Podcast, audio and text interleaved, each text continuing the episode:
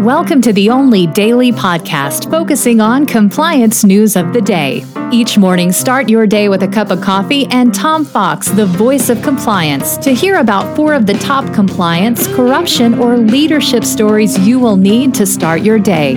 The Daily Compliance News is a production of the Compliance Podcast Network. First, a word from our sponsor, Ethico. Handling multiple compliance cases can often feel like navigating a complex labyrinth. Ethico introduces simplicity and intelligence into this chaos with our custom workflow automation. By automatically routing cases based on your unique criteria, we turn the maze into a clear path forward.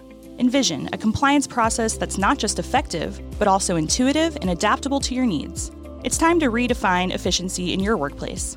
Embark on this journey of transformation at ethico.com/cpn. Book a demo and explore the white paper by Tom Fox, 2023, The Year in Compliance, to discover a world of seamless compliance management.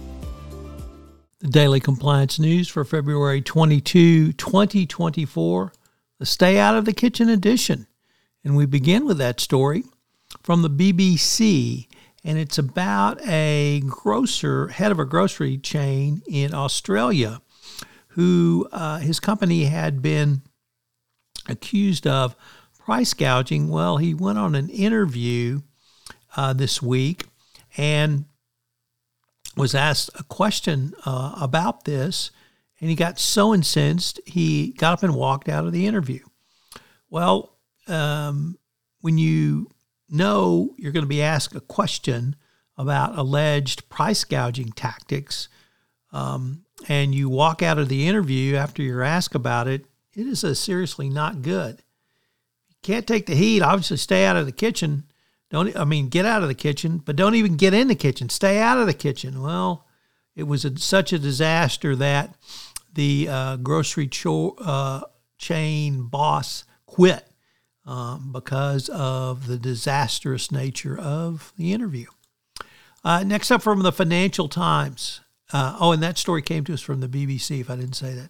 Next up from the Financial Times Boeing has fired the head of the 737 MAX business unit after the Alaska Airlines door panel blowout.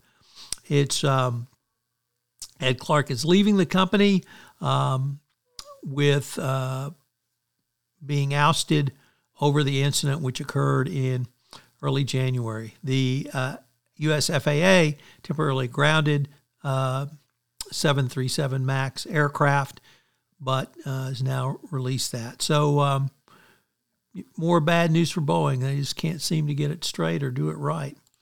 Next up from Nikkei Asia, who I believe is a first time contributor to the Daily Compliance News, Liu Liange former chairman of the Bank of China, has been charged with accepting bribes and illegal legally granting loans, joining a growing list of financial veterans who have fallen from grace in Beijing's anti-corruption crackdown.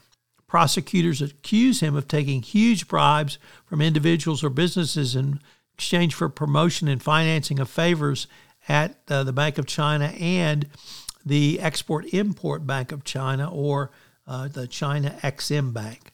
So, more trouble in China. And final story comes to us from the Wall Street Journal, Risk and Compliance Journal. David Smagalla and Dave Michaels reporting that investment advisor uh, Van Eck Associates agreed to pay 1.5 million to settle claims the firm failed to revo- reveal the role of a social media influencer in a campaign.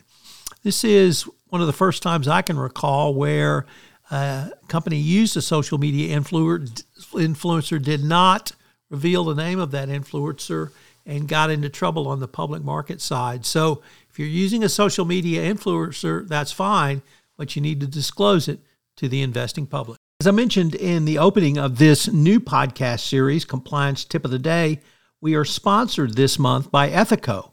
Are you struggling to close cases? Well, Ethico is here for you. Take advantage of their innovative approach to empathetic or empathic issue intake, streamlined case management, and enterprise wide disclosures. Learn more about how you can crowdsource risk management at scale at ethico.com backslash CPN. The Daily Compliance News is a production of the Compliance Podcast Network and a proud member of C Suite Radio. Thanks so much for listening. I hope you'll join me again tomorrow.